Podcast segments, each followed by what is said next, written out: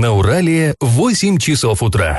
Доброе утро, друзья! Всем привет! Вы слушаете радио «Шансон Орск», в эфире программа «Заварники», и ближайший час вы проведете с нами Олесей Колпаковой и Павлом Лещенко. Сегодня мы с вами поговорим о самом главном событии вчерашнего дня. Ну, что там дня? Это, я не знаю, это эпохальное, историческое событие. О выборах главы Орска, конечно. Вы услышите и первое интервью нового градоначальника, и комментарии его конкурентов, и многое другое. Но все новости будут у нас попозже, сейчас по традиции старости. Пашины старости.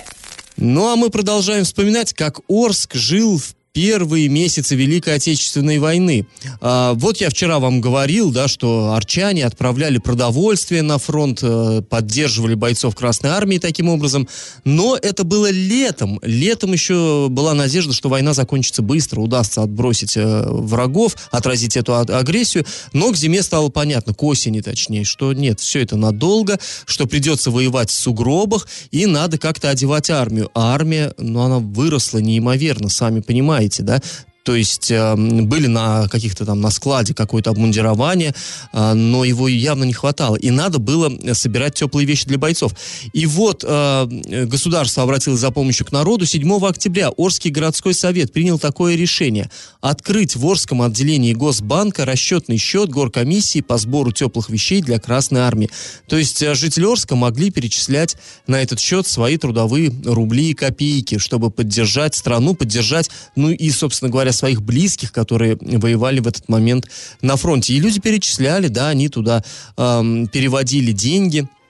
Но не только деньги собирались. На каждом предприятии создавалась комиссия по сбору вещей. Люди приносили на работу то, что хотели пожертвовать фронту.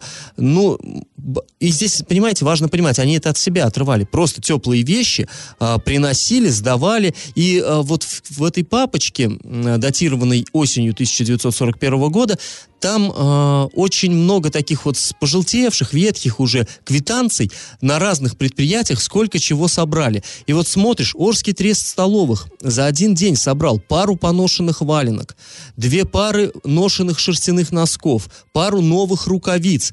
И даже, вот хотя вроде бы, при чем тут теплые вещи, да, подушку. Кто-то принес подушку. Представители НКВД нашего городского отделения за 3 недели собрали 7 новых телогреек, новый свитер, пару полотенец, ношеную рубаху и ношеные кальсоны. Работники вагонного участка станции Орск на передовую отправили 32 теплые байковые рубахи, 32 пары зимних кальсон, ну и так далее. И даже, вот я не писал, где они нашли, 5 маск-халатов. Специально, что ли, шили или как? Вот, ну, удивительно. Зачем бы железнодорожникам маск-халаты были нужны? И вот это все собиралось на предприятиях, ручейками стекалось в городскую комиссию. А она уже еженедельно в Чкалов, ну, Чкаловым тогда назывался Оренбург, вы это, конечно, знаете, отправляла грузы. И вот тоже в ту же папку подшита транспортная квитанция 22 декабря 1941 года со станции Орск на 553-й склад Народного комиссариата обороны, ну, очевидно, это областной оренбургский склад, отправились 7 тюков с одеждой общим весом 331 килограмм. И там вот в сопроводительном списке перечисляются вещи: 47 полушубков, 82 пары валенок, 11 шерстяных свитеров и далее. Даже 2 футболки. Ну, тогда футболки еще были это редкость, их особо-то не носили. И вот самое, к чему я вообще это все, нам сейчас может показаться, ну, подумаешь, да, там старые тряпки сдали, ну, вот тоже мне. Но это вот нам сейчас, в наше относительно сытое время, так кажется. А представьте себе, шла война.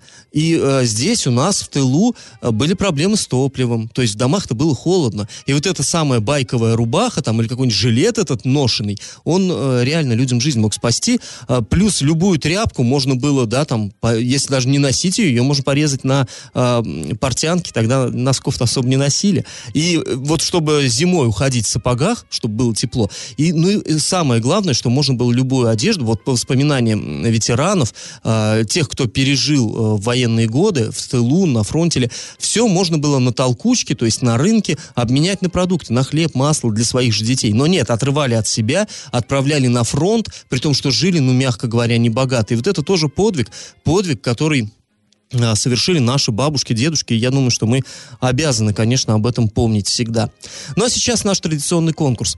Вот Оренбург, мы сейчас затронули эту тему. В течение 20 лет, с 28 по 57 годы, назывался Чкаловым. Это все знают, но не все знают, что Орск тоже в 30-е годы чуть было не переименовали А вот скажите, в честь кого хотели его назвать. Вариант 1 – Вячеслава Молотова. Вариант 2 – Григория Орджоникидзе. Вариант 3 – Анастаса Микояна. Ответ присылайте нам на номер 8-903-390-4040 в соцсеть «Одноклассники» в группу «Радио Шансон Орск» или в соцсеть ВКонтакте в группу «Радио Шансон Орск» 102.0 FM для лиц старше 12 лет. И на правах рекламы спонсор программы ИП Алексахин ВВ «Салон цветов Арт-Букет». Цветы – лучший подарок, а иногда и лучше подарка. Эксклюзивные и экзотические букеты от профессиональных флористов ждут вас на улице Васнецова, 21. Галопом по Азиям, Европам! 23 октября в Москве в Доме футбола состоялось очередное заседание контрольно-дисциплинарного комитета РФС. На нем было вынесено решение по скандальной ситуации, которая произошла в конце матча Оренбург-Крылья Советов. Вы, конечно, об этом все слышали. Наказание в итоге получили 29 человек, среди которых футболисты обеих команд и их тренеры. Напомним, что матч запомнился потасовкой. В ходе этой драки зачинщик Крыльев Советов Александр Анюков ударил рукой полузащитника Оренбурга Андрея Чуканова, и в потасовке на краю поля участвовали не только игроки, но и тренеры и запасные. А хоккейный клуб «Южный Урал» проиграл хоккейному клубу «Зауралье». Матч завершился со счетом 1-5. 26 октября в субботу южноуральцы встретятся с хоккейным клубом «Горняк» без возрастных ограничений. И потом наша команда отправится на один выездной матч с командой «Челмед». Ну а затем южноуральцы вновь вернутся на лед Дворца спорта «Юбилейный». Ну и главная новость. Вчера у нас у Орска появился новый глава. Это им стал Василий Казупица. За него проголосовали единогласно депутаты городского совета. Вчера он уже принес присягу. И вот после небольшой паузы мы с вами вернемся в эту студию и узнаем, почему же против Казупицы не проголосовал ни один депутат, даже вечные оппозиционеры. Я в теме. Вчера депутаты городского совета избрали главу города Орска. Выбирали они из 3 человек. Это Василий Казупица, Валерий Назин, Александр Сиюгалеев. И депутаты оказались, просто на редкость единодушны. Я такого единодушия что-то не припомню. Они проголосовали. Как они проголосовали, давайте мы с вами сейчас выслушаем. Предлагаю вам послушать председателя счетной комиссии, депутата горсовета Владимира Лютвеника. Это исторический момент. Он оглашает, сколько голосов получил тот или иной кандидат в главы Орска. Всего на заседании присутствовало 22 депутата. Приняли участие в голосовании 21 депутат. В результате голосования голоса распределились следующим образом. Казупица Василий Николаевич, 21 голос. Назин Валерий Николаевич, соответственно, 0 голосов. И Сиюгалеев тоже 0 голосов. Постановили считать избранной главой города Орска Казупицу Василия Николаевича, за которого проголосовало более половины от установленной численности депутатов Орского городского совета. Проголосовало более половины, то есть все. Хотя нет, тут не совсем так. От установленной численности, у нас установленная численность это 25 человек, у нас 25 избирательных округов. По разным причинам 3 округа у нас вакантны, то есть там депутатов нет вообще. Там 1 лишен статуса в связи с... С уголовным делом, да. 1, собственно говоря, стал главой Орска вчера. И 1 депутат скончался у нас. То есть там 22 сейчас у нас действующих депутата. 1 из них воздержался от голосования. То есть он вообще не стал голосовать. Это Антон Зудилов. То есть когда вчера все депутаты пошли в коридор, там в коридоре поставили кабинки для голосования, то есть все как вот на таких выборах, с этой ширмочкой, чтобы никто не подглядел, где там ты галочку ставишь, и поставили опечатанную урну для голосования, для бюллетеней. Так вот, все вышли в коридор, а Антон Зудилов остался там внутри, в зале для совещаний. И вот я к нему подошел, спросил, а что, не будем голосовать как? Он сказал, нет, я голосовать не буду. Причина какая? Он говорит, что им, депутатам, не предоставили программы кандидатов. То есть кандидаты свои программы зачитывали ранее для членов комиссии, но Зудилов туда не входит. И он не имел... Он говорит, что я должен был по вашим публикациям, по СМИ понимать, кто из них более достоин. Нет, я должен был своими глазами. Ну, в общем-то, эта логика-то в этом есть, на самом деле. Я думаю, не так трудно было действительно разослать депутатам программы кандидатов. Но и этого не сделали. А вчера уже на заседании Горсовета там было очень мало времени. Они должны были в 10 минут уложиться. Понятно, что объемную, серьезную программу там, изменений на ближайшие 5 лет 10 минут не уместишь. И Зудилов сказал, нет, я не согласен с этим. Я считаю, что я не получил достаточной информации, и таким образом я подставляюсь и мои избиратели. Поэтому я голосовать не стану. И более того, сказал Зудилов, я буду это опротестовывать в суде. Ну, посмотрим, конечно, насколько это ему удастся. Но вот здесь еще другая интрига. То есть из 22 депутатов, которые сейчас есть, которые вчера присутствовали на заседании, 21 проголосовал за Казупицу. Вот Зудилов просто не участвовал в голосовании. Но совершенно удивительно, что Павел Семенович Коровин, тоже вечный оппозиционер, и тоже проголосовал за Казупицу. К нему подошли мы, поинтересовались, Павел Семенович, а почему так? То есть он, при том, что он начинал это заседание так по-боевому, в своем стиле, он сказал, это шоу, это не выборы, это шоу, здесь все предрешено. И я предполагал, что он как-то все-таки вот сделает какой-то жест, он сказал, нет, мы, ну, очевидно, он и его соратники из там, городского собрания и других общественных организаций, к которым он имеет отношение, мы посовещались и решили, что мы поддержим Казупицу в данном случае. Ну, кстати, вот на сайте урал56.ру для лиц старше 16 лет тоже, когда вот выходили онлайн, да, с выборов, и потом отчетная статья. Очень много людей действительно пишут, что Казупица очень хороший глава, все его давно знают еще вот при старой команде, и все прям вот, ну не прям все, да, но, допустим, вот из 100% 70% прям в него верят и считают, что он будет хорошим градоначальником. Ну, ты знаешь, как сказал вот Коровин, не то, чтобы он в него сильно верит, и не то, чтобы он сильно ему симпатизирует, а просто он сказал, мы решили, то есть можно было пойти сразу в конфронтацию, а можно выстраивать отношения. Ну, как политик, Павел Семенович, вот, ну, и его соратники, они решили, что нет, надо выстраивать отношения, и он такое напутственное слово сказал Казупице, что не повторяйте ошибок своих предшественников, не тащите за собою груз вот этот Одинцовский, не равняйтесь на него, ошибки накопились при Франции, Сухареве, Одинцове, надо от них избавляться, и вот как бы мы вам поможем, мы вам подскажем, и все в таком духе. Ну, здесь по-разному можно относиться, кто-то может быть разочарован, что Павел Семенович вот здесь так все-таки не стал обострять, кто-то наоборот скажет, что ну это мудрое решение и надо работать, ну смысл действительно биться лбом о стену, если хочешь там процветания города, то, наверное, надо как-то что-то для этого делать, при любой власти. Ну и самое интересное, да, что все как бы знали исход выборов, и сейчас больше всего всех удивляет, что почему Павел Семенович-то вот взял и поддержал? То есть сами итоги выборов все такие... Ну, сами они были предсказуемы, мягко говоря, а вот то, что такая стопроцентная поддержка, вот лично меня это удивило. Я предполагал, пару голосов-то будет все-таки за кого-то другого. И вот, кстати, после небольшой паузы мы к этой теме вернемся и поговорим об этом еще и с двумя кандидатами в главы, которые как раз не набрали ни одного голоса. И на правах рекламы. Спонсор нашей программы ИП Алексахин ВВ, салон цветов «Арт-букет». Свидание, день рождения, свадьба, оригинальные букеты и композиции к любому празднику на Воснецова, 21. Я в теме. Итак, выбрали вчера единогласно, единодушно Василия Казупицу главой города Орска. И вот было интересно, что, как это восприняли его конкуренты. Напомним, что ими оказались Валерий Назин. Валерий Назин, ну, он известен арчанам. В прошлом он был комсоргом, там, комсомольским вожаком, довольно известным. Какое-то время был председателем районного, ну, как Совета Советского, ну вот так у нас в городе, Совет депутатов Советского района, он был председателем. Далее он был, ПАГАТ-1 возглавлял довольно долго, это такое серьезное автотранспортное предприятие, ну а в последнее время почтамт. Но сейчас он на пенсии и занимается общественной деятельностью. Вот он был тоже кандидатом в главы, но не прошел, не набрав ни одного голоса. Александр Сиюгалеев, он гораздо моложе своих конкурентов, он бывший главный инженер нескольких предприятий, там одно из предприятий на базе ОЗТП, он там был главным инженером, на вагонном заводе, тоже на базе, точнее, вагонного завода ВТК Орск, тоже он там был главным инженером, сейчас безработный.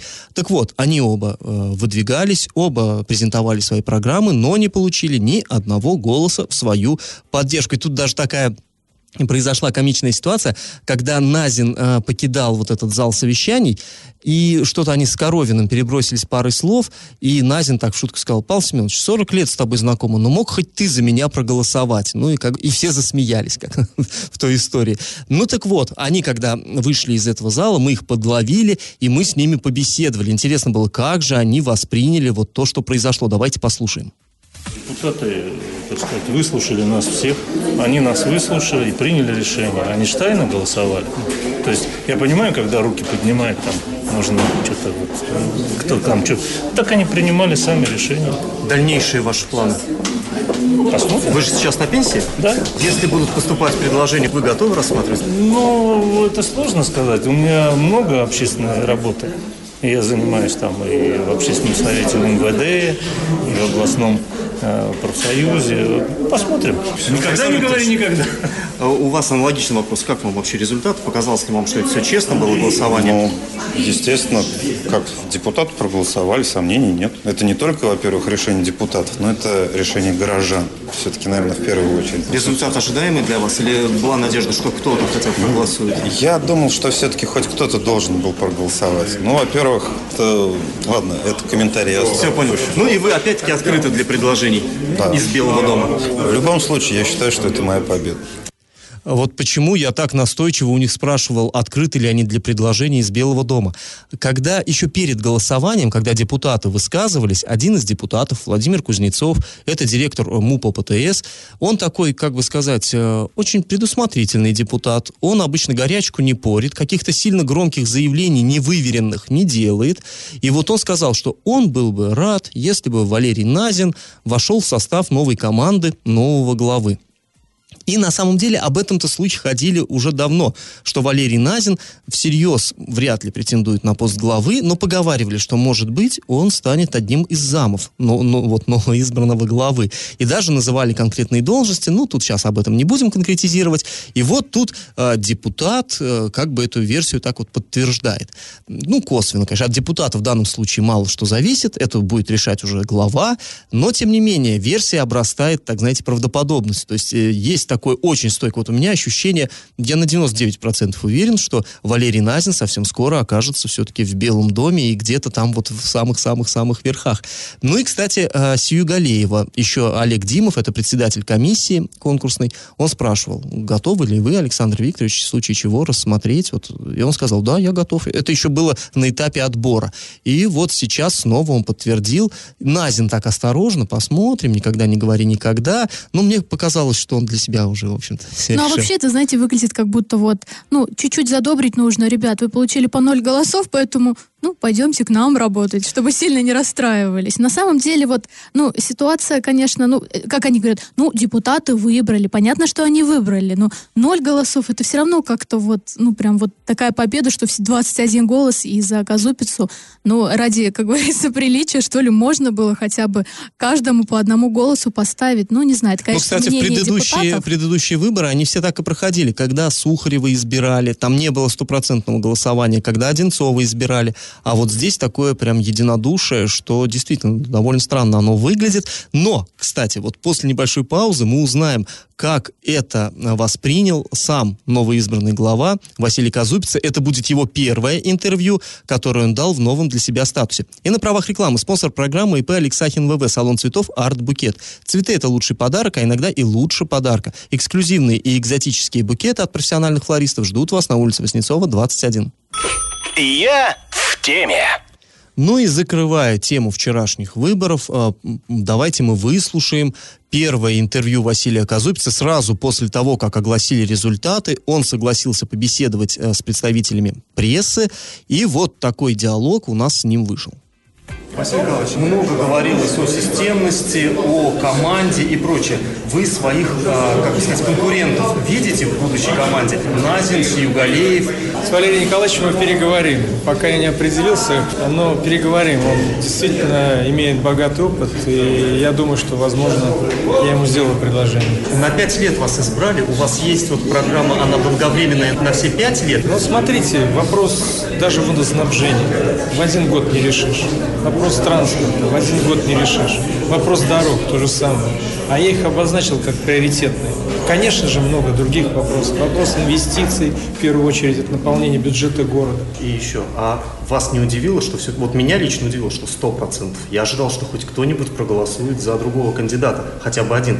Нет, меня это не удивило, это мои коллеги, они меня знают, поэтому я так полагаю, что это то доверие, которое они ко мне испытывают, это все-таки аванс. Я так думаю, и я должен его отрабатывать. Они надеются на меня, что я, выходец из депутатского корпуса, смогу решить те задачи сложные, которые есть. Ну, мы тоже очень надеемся, Василий Николаевич, что вы сможете решить сложные задачи, которые есть. Задача тьма, на самом деле, просто вот непочатый край. А про аванс, когда были выборы губернатора, я точно вот помню, что Денис Паслер тогда тоже говорил, что вот там 65% поддержали, а те, кто не поддержали, это тоже вот своего рода для меня такая будет, так сказать... поддержка на то, чтобы я для них работал, это тоже они вот авансом, и вот прям вот один в один. То есть любят наши политики слово аванс, да? Но кто ж его не любит? Аванс — хорошее слово, звучное, и вообще приятные ассоциации самые. Ну так вот. И, кстати, вы заметили, да, Василий Николаевич подтвердил, что кандидатуру Назина, Валерия Николаевича, он будет все-таки рассматривать и, возможно, сделает ему предложение. Ну что ж, мы ждем, какое же там окажется предложение, на какую должность. И, кстати, так вот... немножко, минутка конспирологии, очень серьезно поговаривают, что вскоре у нас может освободиться, например, должность первого заместителя главы. Потому что у нас Аниськов, который раньше, вот только будучи назначенным на эту должность, когда он пришел из Оренбурга, из министерства, он был заместителем министра строительства, жилищно-коммунального хозяйства и дорожного хозяйства. Когда он только пришел, он был очень активен. Сейчас как-то его не очень слышно, и поэтому ползут по городу слухи, что он как бы не собрался обратно в Оренбург. И вполне возможно, что откроется очень такая заманчивая, хорошая вакансия. И есть ощущение, что вот именно такого рода предложение может получить Валерий Назин. Ну, поживем, увидим. Ну и тут, да, всегда хочется добавить, что надеемся, что новая команда, и мы, как говорится, заживем. Да мы очень на это надеемся. Мы, честно говоря, мы и при старой надеялись на это. Ну вот, и при новой будем... А что нам остается, собственно говоря? После паузы мы, друзья, снова вернемся в эту студию и поговорим уже не о выборах, а о реке Елшанке, которая снова поменяла цвет. И на правах рекламы спонсор нашей программы ИП Алексахин ВВ, салон цветов «Арт Букет». Свидание, день рождения, свадьба, оригинальные букеты и композиции к любому празднику на Воснецова, 21. Получите, распишитесь. Специалисты Министерства природных ресурсов вместе с лабораторией экологической службы Оренбургской области проинспектировали реку Елшанка в Орске, которая накануне поменяла цвет. Она стала такого молочного цвета, как будто туда... Молочная река, да, сильные берега. Да. Об этом писали наши коллеги с сайта ors.ru для лиц старше 18 лет. Ну и, собственно, в Инстаграме как раз Министерство образования и опубликовали свой комментарий. Вот они сказали, что взяли пробу воды, и после получения результатов будет определен дальнейший план действий для установления причин помутнения. Вот как-то так. Ну, собственно, это уже не первый раз, когда Елшанка у нас меняет цвет, такая веселая, да, река у нас. В 2010 году она была такая ярко-зеленого цвета. А салатового, да, прям естественно зеленого. А перед этим еще там была маслянистая жидкость. В 2000, если я не ошибаюсь, 2017 году она была ярко-оранжевого цвета. Ну и, собственно... Теперь вот белая. Теперь она белая, вообще, да. Вообще есть такая идея взять и сделать это нашей городской фишкой и каждый день менять цвет Елшанки. По цвету настроения. Да. Вот сегодня цвет настроения там зеленый, завтра синий, еще какой-нибудь. И, ну, классно. Ну, вот знаете... Вот там еще, подожди, перебью, еще было, что не только цвет воды менялся, но и температура. Вот в этом году было туда сбрасывали, ну, судя по... Так толком не разобрались, не поставили точку в этой вот истории... Но там сварилась рыба. Была очень горячая вода, и по Елшанке кверху брюхами плыла рыба. И тогда так нам и не дали комментариев, что же это было. Кивали все на теплосети, дескать, это они теплоноситель в реку сбрасывали, вероятно. Сами теплосети, вот Кузнецов Владимир, который уже сегодня нами поминался, он говорил, нет, мы тут ни при чем. Так и не разобрались, кто же при чем. Ну и вот, собственно, вот в те года, когда тоже там она меняла цвет, вот в 2010 году как раз-таки ответственность на себя взяли взяли тоже орские тепловые сети, а когда вот она оранжевого цвета была, так виновника и не нашли. Ну, а там тоже, когда зеленая была, они говорили, что они в свои трубы добавляли какой-то краситель ярко-зеленый, просто чтобы найти утечку. Дескать, это нормальная совершенно практика, то есть понятно, да, что они смотрят, где зеленое пошло, значит, там, ну, свищ какой-то, какое-то отверстие. И получилось, что вот вся река позеленела, но он совершенно безвредный, нам говорили, да, там ничего особенного. Это буквально как лимонад тархуном подкрашивают, ничего страшного. Ну, на самом деле, конечно, грустно, потому что люди, которые, да, уже такого преклонного возраста, говорят, что раньше Елшанка какая была река, а сейчас, вот посмотрите, там ручеек, и рыба там гибнет, и цвет она меняет, и от этого от всего грустно становится. Безусловно. И на правах рекламы спонсор программы ИП Алексахин ВВ, салон цветов «Арт-букет». Цветы – лучший подарок, а иногда и лучше подарка. Эксклюзивные и экзотические букеты от профессиональных флористов ждут вас на улице Воснецова, 21. Накипело! Ну, к нам обращаются жители Орска, которые переживали за то, что во время ремонта дороги по проспекту Мира асфальт на тротуарах, там его весь расковыряли, и, в общем, в ужасном он состоянии был. Это когда меняли бордюры, да, и ограждения. Да. Вот. Ну и, собственно, новую полоску асфальта там уложили, но теперь она выделяется. То есть она, во-первых, неровная, и цвет у нее какой-то не такой. Ну и после этого в ЖКХ администрации сказали, что покрытие будет восстановлено подрядчиком. Это, собственно, вот к той теме, что когда люди переживали. Потому что это входило в условия контракта. И по поводу того, что вот цвет отличается, что сейчас там неровно, опять же, в администрации сказали, что это временная мера, и на будущий год запланировано благоустройство тротуарной зоны на этом участке. Раздача лещей. В начале этой программы я спрашивал вас, в честь кого же чуть было не назвали Орск в феврале 1937 года. Тогда горсовет принял такое решение, я вам зачитаю. Президиум городского совета просит Оренбургский облисполком возбудить ходатайство перед правительством о переименовании Орска в город имени Орджоникидзе.